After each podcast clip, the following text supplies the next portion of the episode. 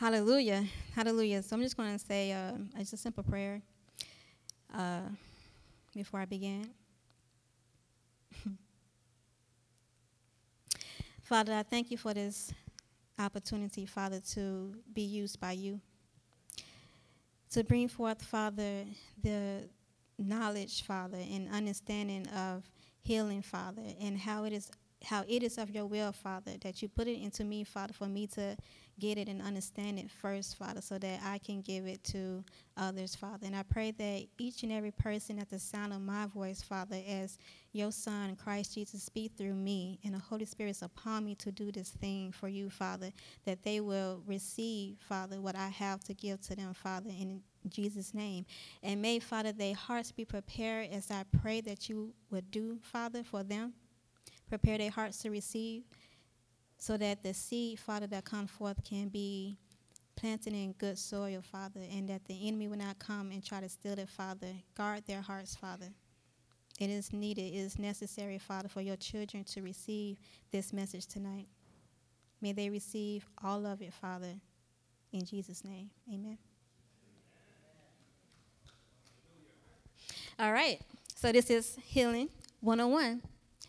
And the first way to start um, to receive anything, not just healing, but just everything that the Father has for you, you have to change the way you think. So this is Healing 101 repent.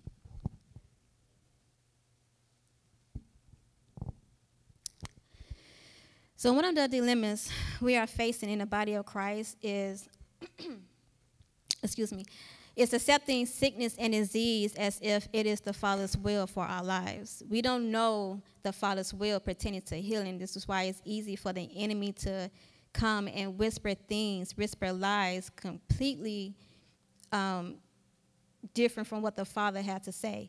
It's not that we lack knowledge, we lack truth. You can have knowledge, but it not be the truth.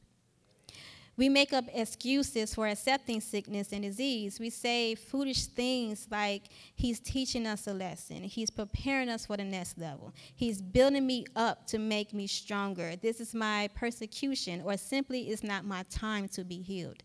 Even worse, we will tell people who has faith to be healed these same excuses as if we, the ministers, cannot bring forth the healing as if it is us that's actually doing the work. Another excuse is, is sin.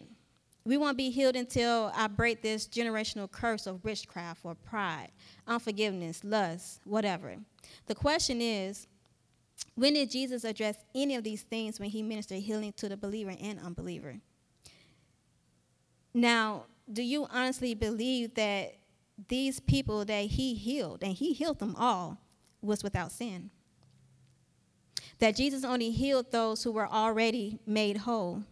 Of course not. So, just like everything else regarding the kingdom, to live in divine health, you must repent.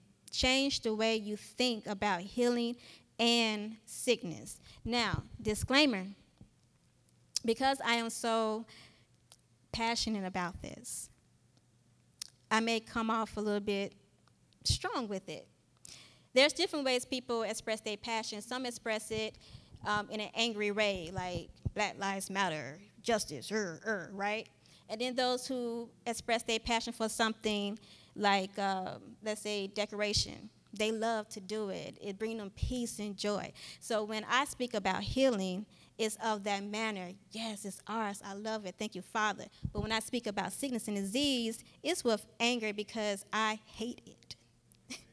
I hate it. I hate that Satan caused us to be sick. I hate him. I hate the kingdom of darkness. So when I speak in manners of that, it's going to be with an attitude, but please understand that attitude is not against anybody but Satan. So, right now, before I even go deeper into this, I rebuke the spirit of offense in the name of Jesus. Please don't get offended.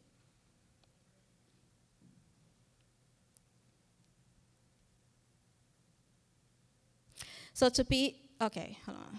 So to be healed is the easy part. Accepting that you don't ever have to accept another sickness or disease ever again, that's the hard part. Which is why the changing of your mind, the way you think is very important. Jesus didn't bore all sickness and disease for nothing. It wasn't a temporary thing, it was permanent so that we won't have to. So there's a reason that John and Jesus preached repent. It was because the kingdom of heaven was near. This is coming out of Matthew chapter 3, verse 1 through 2, and Matthew chapter 4, verse 17. As we all should know, there is no sickness or disease in heaven. Where our Father is, there is no sickness or disease there. Therefore, our Father do not want it to be in his kingdom here in the earth as well. And where is the kingdom of God? Is in you. The kingdom of God is in you. So therefore, sickness and disease should not be in you. He wants his son's kingdom to mirror his own. So if it's not accepted in heaven, if it's not normal in heaven, then he do not expect it to be accepted or normal in his son's kingdom. So I will teach on natural and divine healing. Both are good, but one is superior, which is divine healing. Natural healing has many limitations to it, unlike divine healing. The only limitation to divine healing is believing that there are limits. These limitations recreate ourselves. These limitations are sacred cows, traditions, superstitions, and just plain unbelief, which I will briefly touch on tonight, because this is one on one, so it's not a deep teaching. So, natural healing is limited by the nature of this natural realm. What you have faith in regarding the natural will work for you, it may not work for somebody else. But when you have faith in God, it works for everybody. I didn't say it works for any, any I mean everybody. It works for anybody. Let me get that correct. It works for anybody, but it may not work for everybody because those who don't believe, it won't work for them. So our first scripture for tonight is Mark chapter 16, verse 17 and 18. And it says, And these signs will accompany those who believe. In my name, they will drive out demons. They will speak in new tongues. They will pick up snakes. They will, they sh- if they should drink anything deadly, it will not harm them. They will lay hands on the sick and they will get healed. So, this is a guaranteed thing. So if your faith to be healed is not that strong, it's okay. Find somebody whose faith is. Be like the man with the son who, the man with the man who had the son who was vexed with an unclean spirit. We all know the story. He brought his son to the disciples, and the disciples couldn't cast the thing out. So he brought his son to Jesus. This is coming from Mark chapter 9, verse 21 through 24. And it says, So they brought the boy to him, him, Jesus. When the spirit saw him, Jesus, it immediately threw the boy into convulsions. He fell to the ground and rolled around, foaming at the mouth, which kind of sounds like a seizure, honestly. How long has this been happening to him? Jesus asked the father. From childhood, he said, the father said. And many times it has thrown him into the fire or water to destroy him. But if you can do anything, have compassion on us and help us. Jesus said to him, If you can, if you can, everything is possible for the one who believes.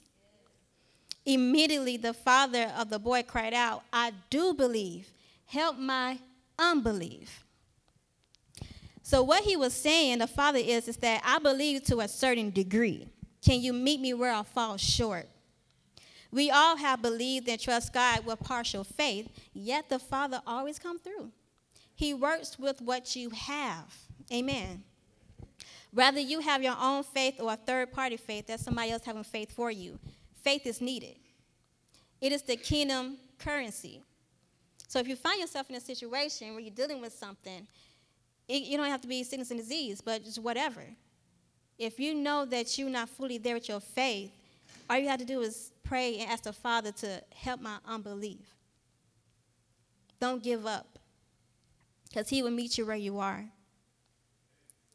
So, we all know, at least we, we hear it be taught that faith is kingdom currency.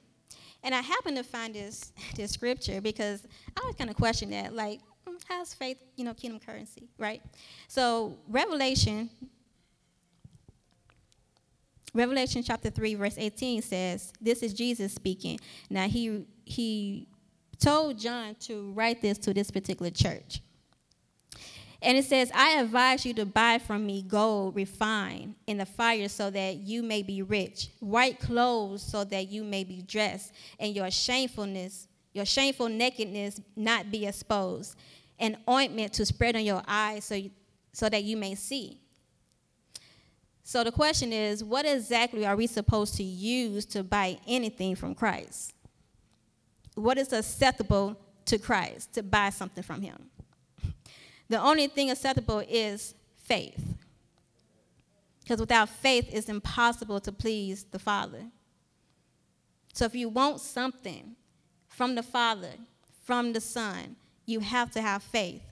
That's the only way you can access the kingdom, period, is through faith.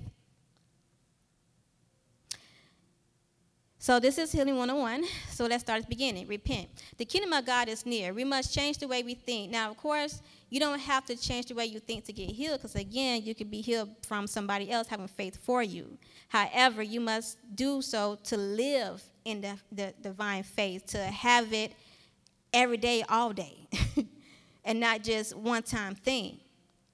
That's living with the mindset of a child of God, renewing your mind, never believing never believing that you have to accept sickness and disease again. Why? Because it's just not normal. That's not our norm. It's the world's norm. I'll get to that part. So the next, the next scripture I have is Luke chapter 18, verse 16 through 17. And it says, Jesus, however, invited invite them. Let the little children come to me. Don't stop them, because the kingdom of God belongs to such as these. Truly, I tell you, whoever does not receive the kingdom of God like a little child will never enter it. so, as I read that and putting this message together, the Holy Spirit kept showing me my son, Papa. He's a baby, well, he's a toddler. And as any toddler would do when they want their parent, they lift up their hands a certain way. They don't open their hands like this. They don't open their hands like this, like mommy, daddy. They bring their arms up. And this is why we should raise our hands when we praise and worship because we asking the Father to come. I need you. Pick me up. And we receive that way. The child entered this world not knowing anything. They learn as they grow. They don't reject any information you give them as the parent until they come across new information that's different from the information you gave them. Then a child may question, but you have to stay consistent because truth never changes. So the father will never tell you something different than what he's told you before. He's the truth and he stay consistent with that. So, as we are born again and become a child, we must receive the word like a child and not reject it. This can be difficult because we don't lose our memories when we're born again. The mind isn't wiped clean. We have to purpose in our heart to change it, to change the way we think. And remember that uh, we also remember every false and ungodly belief, every superstition, every tradition, everything that was put into us. We remember all that. So, testimony.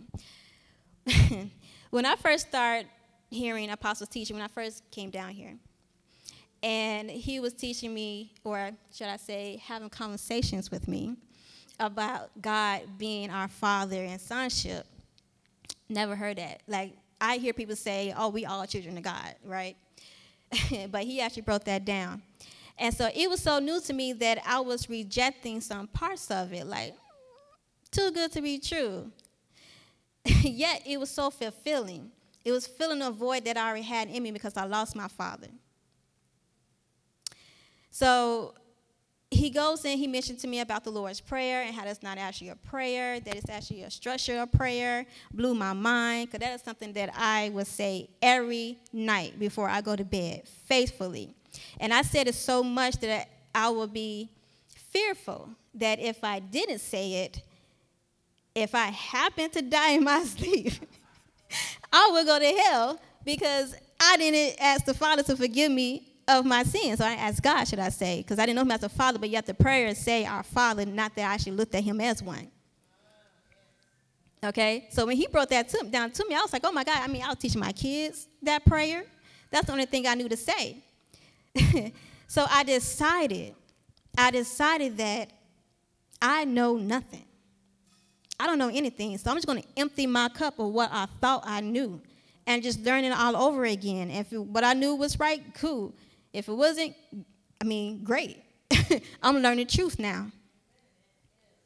So I truly advise everyone to have to do that. If you haven't done it already, just do away with everything you've ever been taught regarding the God, the Father, Son, Holy Spirit.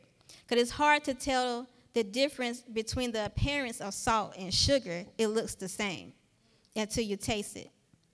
Your old mind is full of both, which is another reason to just change the way you think, to change everything. Just start fresh. And it's okay to do that. There's nothing wrong with that. Do that. I mean, I like I said, when I first started hearing his teachings and getting this re- revelation, I'm like, no, I don't know. He would ask me, how do you pray? I'm like, I don't even know how to pray. I thought I did, but I don't, I don't even know how to pray. You know, and he would ask, you know, what's the difference between salvation and being saved? I'm like, no, I don't even know that either. I thought I did, but I don't even know. I don't even answer no questions. I'm just just receiving. I'm just learning.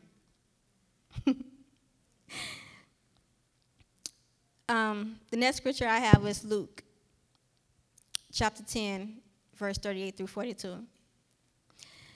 So while, while they were traveling, he, Jesus, entered a village, and a woman named Martha welcomed him into her home. Familiar scripture. She had a sister named Mary, who also sat at the Lord's feet and was listening to what he said. But Martha was distracted by many tasks, and she came up and asked, Lord, don't you care that my sister has left me to serve alone? So tell her to give me a hand. The Lord answered her, Martha, Martha, you are worried and upset about many things, but one thing is necessary. Mary has made the right choice, and it will not be taken away from her. So I say again empty your cup and place yourself at the feet of Jesus and learn from him. Stop learning from other means. This is the right choice. When it comes to anything and everything regarding the kingdom, receive the word as if you never heard it before. Don't let the old spoiled knowledge compete with the new, new knowledge. Interesting thing Look what Jesus had to say in Matthew chapter 9, verse 10 through 13. It says, While he was reclining at the table in the house, many tax collectors and sinners came to eat with Jesus and his disciples. When the Pharisees saw this, they asked his disciples, now, right there, they're just rude and very disrespectful that they would ask his disciples this question regarding him and not speak to him directly. Just like they completely ignored that he was right there. And so they asked the disciples, What does your teacher, why does your teacher eat with tax collectors and sinners?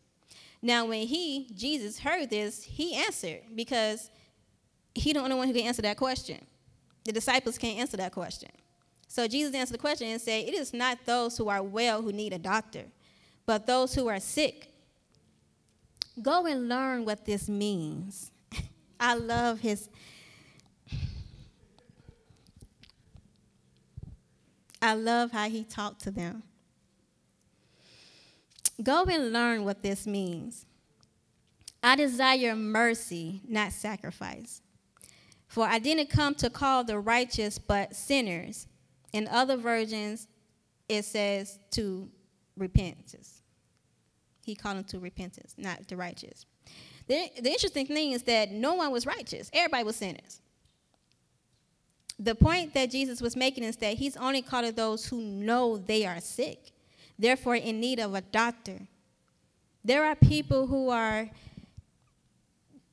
they have fear, they have pride, you know, they trying to keep things to themselves. They don't, they want to, they, some don't even want to admit that they're sick, and some just trying to hide it, period. But Jesus is saying, I am here for those who are in need of me. If you don't need me, then I'm only calling ones that do need me.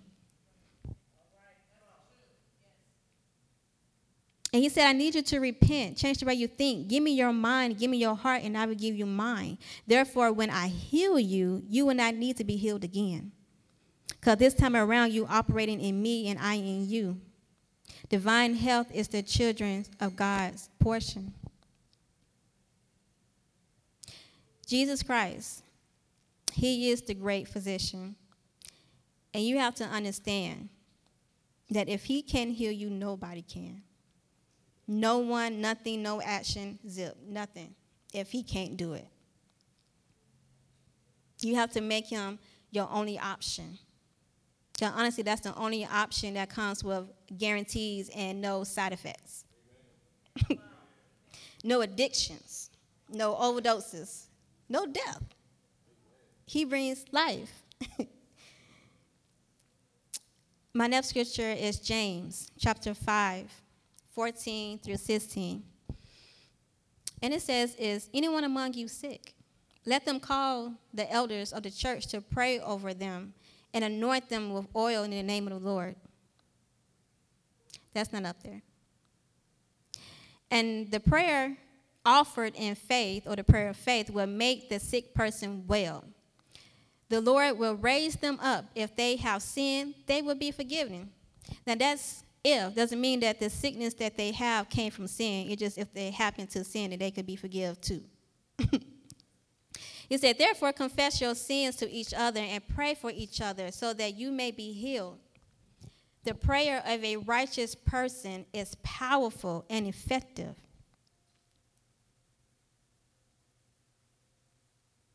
This is just another reason. Another reason why we have to change the way we think and feel about sickness and healing. Because the world says to quarantine yourself if you're sick. The instructions here in James 5 said to call for the elders of the church. That means you're not quarantining yourself. You're bringing people into where you are because you need to be healed. So they, the elders in faith, can pray over you and anoint you with oil. So there's some touching so that you can be healed. Yet we always do what we are taught by the world, by our parents, by doctors. Stay away, isolate yourself. Don't go there. Understand something. Just because you are afraid of infecting someone does not mean that the elders have that same fear. Because, see, I don't care what attack your vessel is under. You can call me, and I will come to you.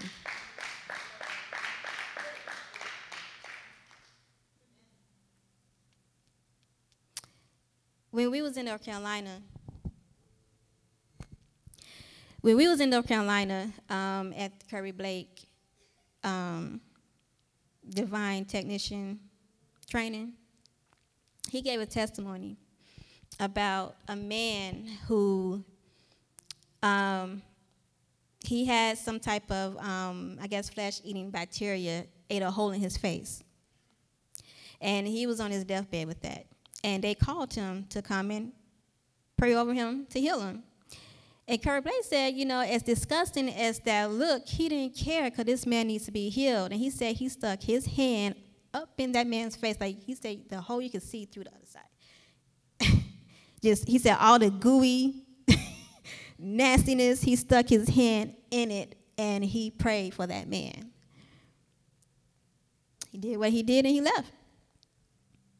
They let him know that the man's flesh start to heal and grow back the muscles, his face, to start to close. So you can't be afraid to touch that which looks nasty or, um, what's the word for? Um, yeah, contagious. Contagious.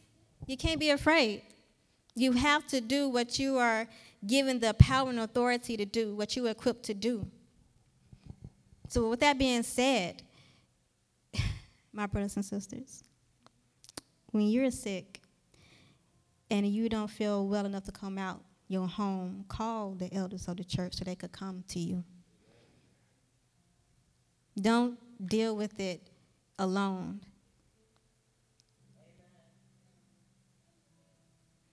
Amen. so now I'm going to go to um, sacred cows and traditions of men.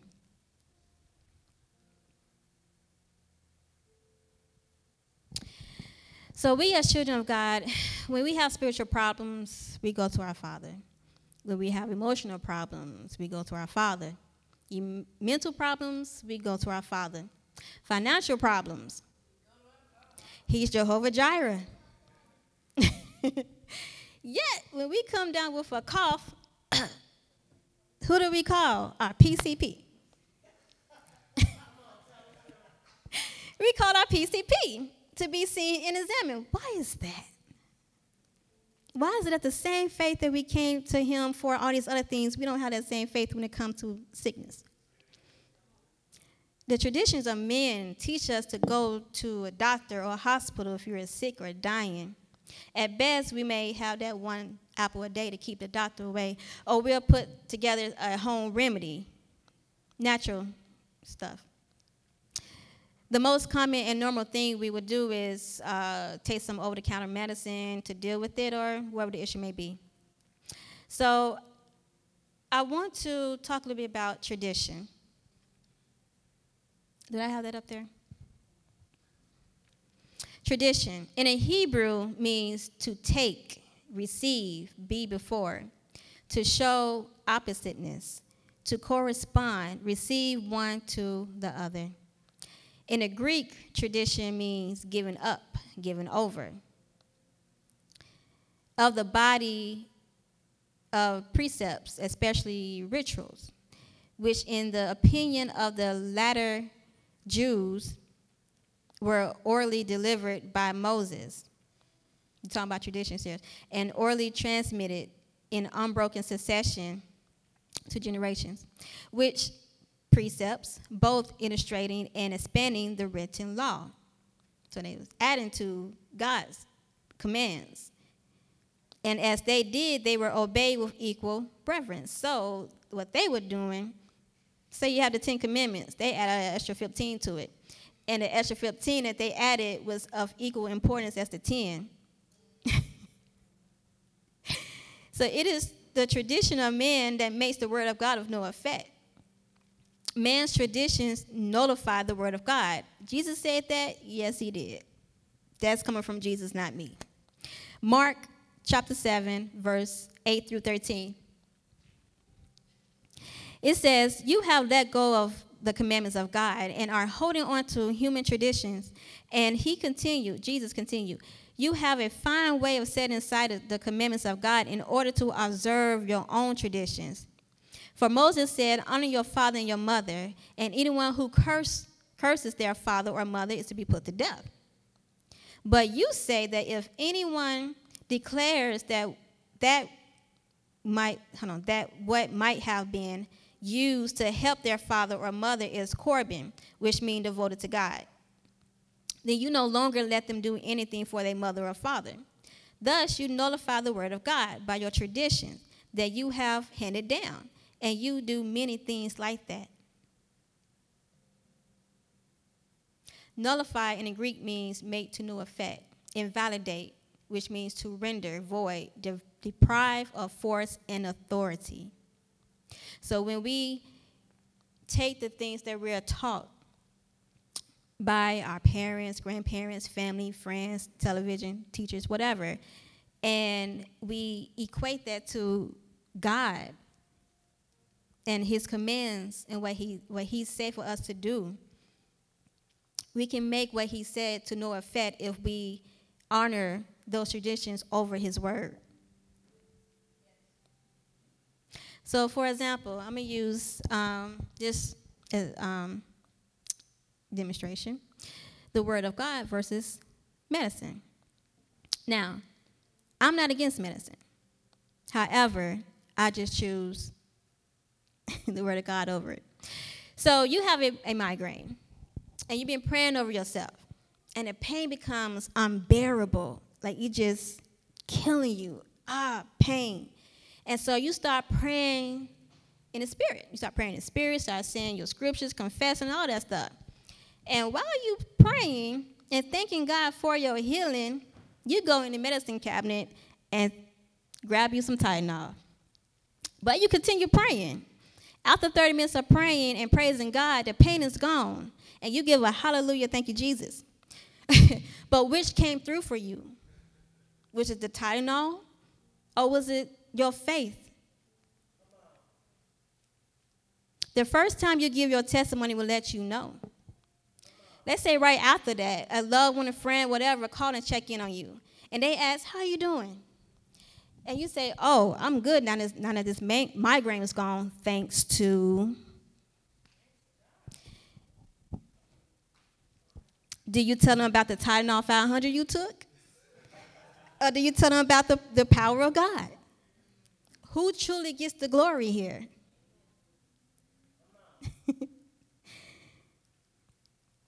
so we need to get to the point where Jesus is your only option. If he can't heal you, no one can. Nothing can. Do away with the options the enemy set before you. Because we wrestle not against flesh and blood. The weapons of our warfare are not carnal, it's not physical, it's not of this world. Sickness is a warfare of the kingdom of darkness. Healing is a warfare of the kingdom of God. Neither are carnal. We can't see sickness. We see the effect that it has on the spirit, soul, and body, but we can't actually see it. We can't see healing, but we see the effects thereof. You don't have COVID. You get sick, you don't have COVID. You don't have the sickness. Sickness have you. The enemy came with an attack, and now you are held captive. You need to be set free. This is spiritual warfare. You don't have the sickness or disease or the infirmity, it has you. And Jesus says that I come to set the captives free. And how was he doing that? He was going around healing all manners of sickness and disease, setting those who was captive by it free. He also said, I come to destroy the works of the enemy. Doing so, set us free. Hmm. Ungodly beliefs. So, what are some ungodly beliefs that has been handed down to us, making the word of God of no effect. We have traditions of men, we have superstitions, we have sacred cows. Superstition in the Hebrew means influence, divination. To practice divination, divine, observe signs, practice fortune telling, take as an omen.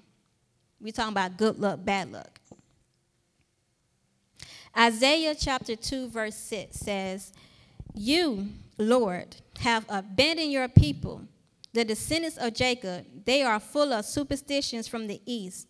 They practice divination like the Philistines, Philistines and embrace pagan customs. So think about those superstitions that you still hold on to and you actually still practice. Probably not even knowing that you do, because it's so root, rootly, deeply rooted within us. For example, we have knocking on the wood. How many people still knock on that wood? we knock on wood to receive good luck or not to receive bad luck. And it, it can happen just so easily because it's just been put there in us. You could be like, oh man, I got an interview coming up. Whew, hope I get it. or, oh man, Timothy got fired today. Whew, hope I don't get fired knock on that wood. But what about what the Father said over you, the blessings that He gave you? He blessed you with that job, right? So what makes you think you're going to lose it? And then we're looking at, um, I'm not going to go through all of them. I don't know if anybody heard about breaking a mirror. You break a mirror, that's 10 years of bad luck.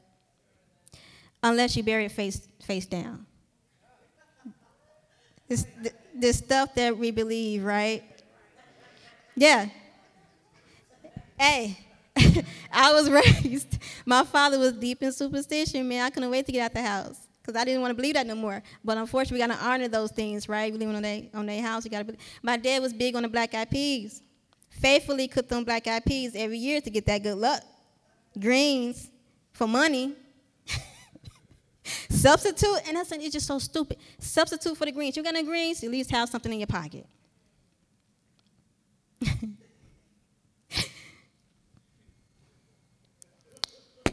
Couldn't wait to leave the house. Some of this stuff could be just embarrassing, especially when you're around people. but um, anyway, I tell you the truth. Because I was raised to be superstitious, of course, that wasn't a uh, terminology that was spoken, but you learned that's what it was. And so the enemy knows that he can't get me with these with peas and breaking mirrors, all this stuff. But there's this one the one little thing that still linger from year to year around New Year's, and that's that having money. This year, same thing.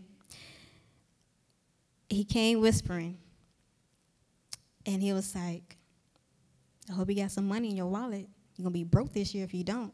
You're gonna be struggling again this year if you don't. And I'm like, I think I got a dollar in my wallet.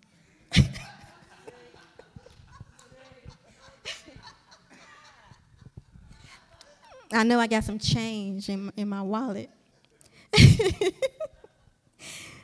but then instantly, I'm like, Jesus, Father, you provide. I said, shut up.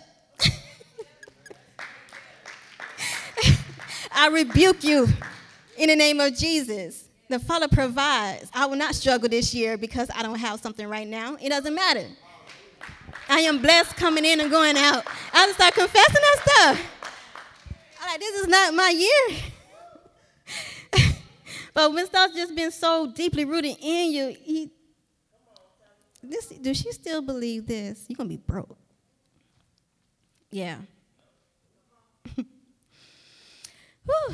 Glad I moved out my father's house. I love him so much, though. But when I moved out, I immediately stopped believing in sin. Black cat, yeah, I ain't trying to turn around. I ain't gonna get bad luck because I just crossed this path like that. Anyway, so sacred cows. Sacred cows.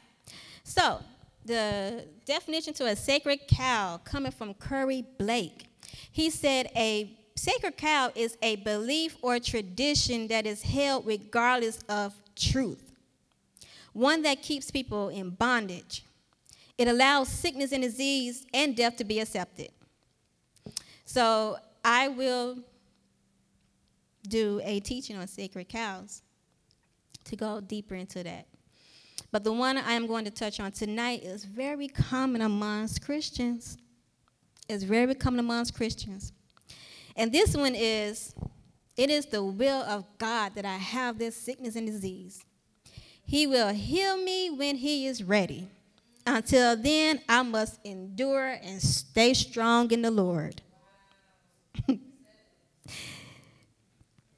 so you accept your sickness and disease until God is ready to heal you. The question is, when is that?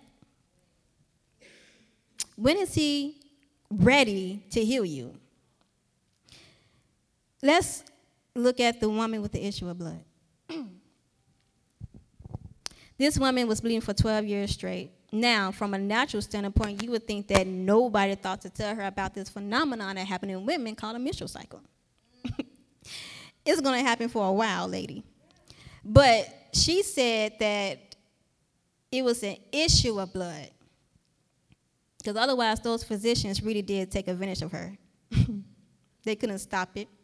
Well, they can now, but they couldn't then. so, according to scripture, she had an issue of blood. Now, if this sacred cow was true, can you imagine how this situation would have gone for her? The woman came to Jesus, touched the hem of his garment. Nothing happened. Jesus turned around and asked her, or asked, Who touched me? She said, It was her. It was I, Lord. He asked, Why? She said, Well, I have this issue of blood for 12 years. No physician was able to help me. and I believe that if I just touched the hem of your garment, I would be healed. Jesus said, Great faith do you have, daughter. Unfortunately, it is not your time to be healed. Father's will and all. You got another eight years with that issue. But keep your faith strong and continue to endure. Your day will come. I won't be here for you to touch my hem again, however. You can step in Peter's shadow or have Paul bless a towel or something. Can you imagine the kinds of messages or teachings that would have came from that if indeed that's how her situation went because it wasn't her time to be healed? My question is who told you that? Father has been ready to heal you. Do you know how long he's been waiting? Since before the foundation of the world. It is written that the Lamb was slain before the foundation of the world. Father knew then that you would be sick. He was ready to heal you before he began creating. Your healing was all part of the plan. But some people may say, you know, everybody's situation at the same is different. So what does the scripture have to say? Luke 4, chap- Luke chapter 4, verse 40. It says, When the sun was setting, all those who had anyone sick with various diseases brought them to him, him, Jesus and he laid his hands on each one of them and healed them. I'm sure their situations were not the same. Matthew chapter 4, verse 24. Then the news about him spread throughout Syria. Syria. So they brought to him all those who were afflicted, all those suffering from various diseases and intense pains, all those who were demonized or possessed with demons all the epileptics, all the paralytics, and he healed them. Matthew 12, verse 15 says, Jesus was aware of this and withdrew. Large crowds followed him, and he healed them all. Can you imagine if he was in a crowd saying, Not you, not you, not yet, tomorrow, three years, right now, not you, five minutes, get to you? It was based on a timing thing.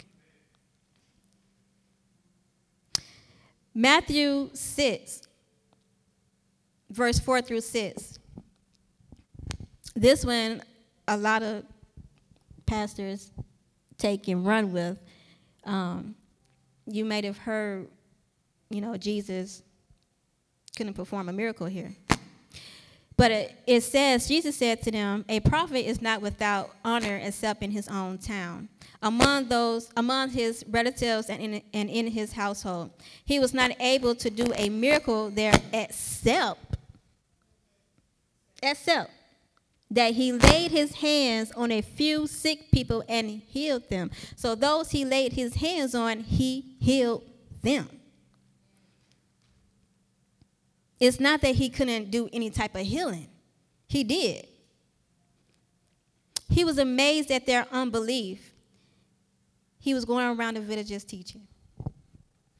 So those who he could not heal was because they had unbelief, like 100%, and most likely walked away. But those who stayed and allowed him to lay his hands on, he healed all of them. So we can't say that there was some type of limitation to Jesus' power. There's no limitation to Jesus' power and authority to the Word of God. There's no limitation to it. It does not fail. So I say, kill that cow and receive your healing right now. If that's something you've been leaving, that you have to endure, that your time will come, it's not right now Take a stand right now and receive your healing right where you are. Go ahead and break agreement with that. Rebuke it, reject it, and receive your healing right now. how we look as a community. Colossians chapter 2, this is my last scripture. Colossians chapter 2, 6 through 9. And it reads, And now, Jesus as and now, just as you accepted Jesus, sorry, Christ Jesus as your Lord, you must continue to follow him. Let your roots grow down into him, and let your lives be built on him. Then your faith will grow strong in truth. In the truth you were taught, and you will overflow with thankfulness. Don't let anyone capture you with empty philosophies and high sounding nonsense that comes from human thinking or traditions of men and from the spiritual powers of this world rather than from Christ. For in Christ live all the fullness of God in a human body. when we put away that mindset that was built on the traditions that has been passed down from our families, when we put away the ungodly beliefs that were installed into us by false teaching and fear that caused us to make these ungodly beliefs become so sacred to us, when we come to the fullness of repentance, we will never have to accept sickness and disease ever again, as if it is a normal part of life. That was true pertaining to the life that we gave up the one that Christ took and, and gave us his life. It was true to that life, the old man's life. It is not normal and acceptable in heaven. Then don't expect it to be normal and acceptable in your life here in the earth. We are in Christ now. Therefore, we have divine health. Amen. Amen that will conclude my teaching. Do we have time for this? We do? Yes? Okay. so I will be doing a um, healing demonstration, a prophetic demonstration. But first, thank you. But first, I want to touch a little bit on reconciliation. Do I have that up there? I was doing a lot of updates and changing in the last minute, Holy Spirit led. And because I wasn't going to do this, literally, I was not going to do this. I was going to end it there until the apostle said that I could. And then, as you know, this idea came to my mind. I'm like, oh, okay. You don't have it? Okay. So, um, reconciliation. In a Greek, it means exchange or adjustment of a difference, restoration, to favor. The root word, the root word of it is reconcile, which means to change, exchange as coins for another of equivalent value. This word in the Greek is made of two words. And of course, I'm not going to pronounce this right because it's Greek. but the first word is kata, which means down from, throughout, daily. And the second word is alasso, which means to change, to exchange one thing for another, transform. So, seeing that we are a three part being, we are a spirit, given a soul, placed into a body, vessel. The Father had to reconcile all three parts unto him. He just didn't stop at the spirit, He didn't even stop at the soul. He did all three. So he reconciled the spirit through salvation. He reconciles the soul through deliverance. He reconciles the body through healing. This is being done daily.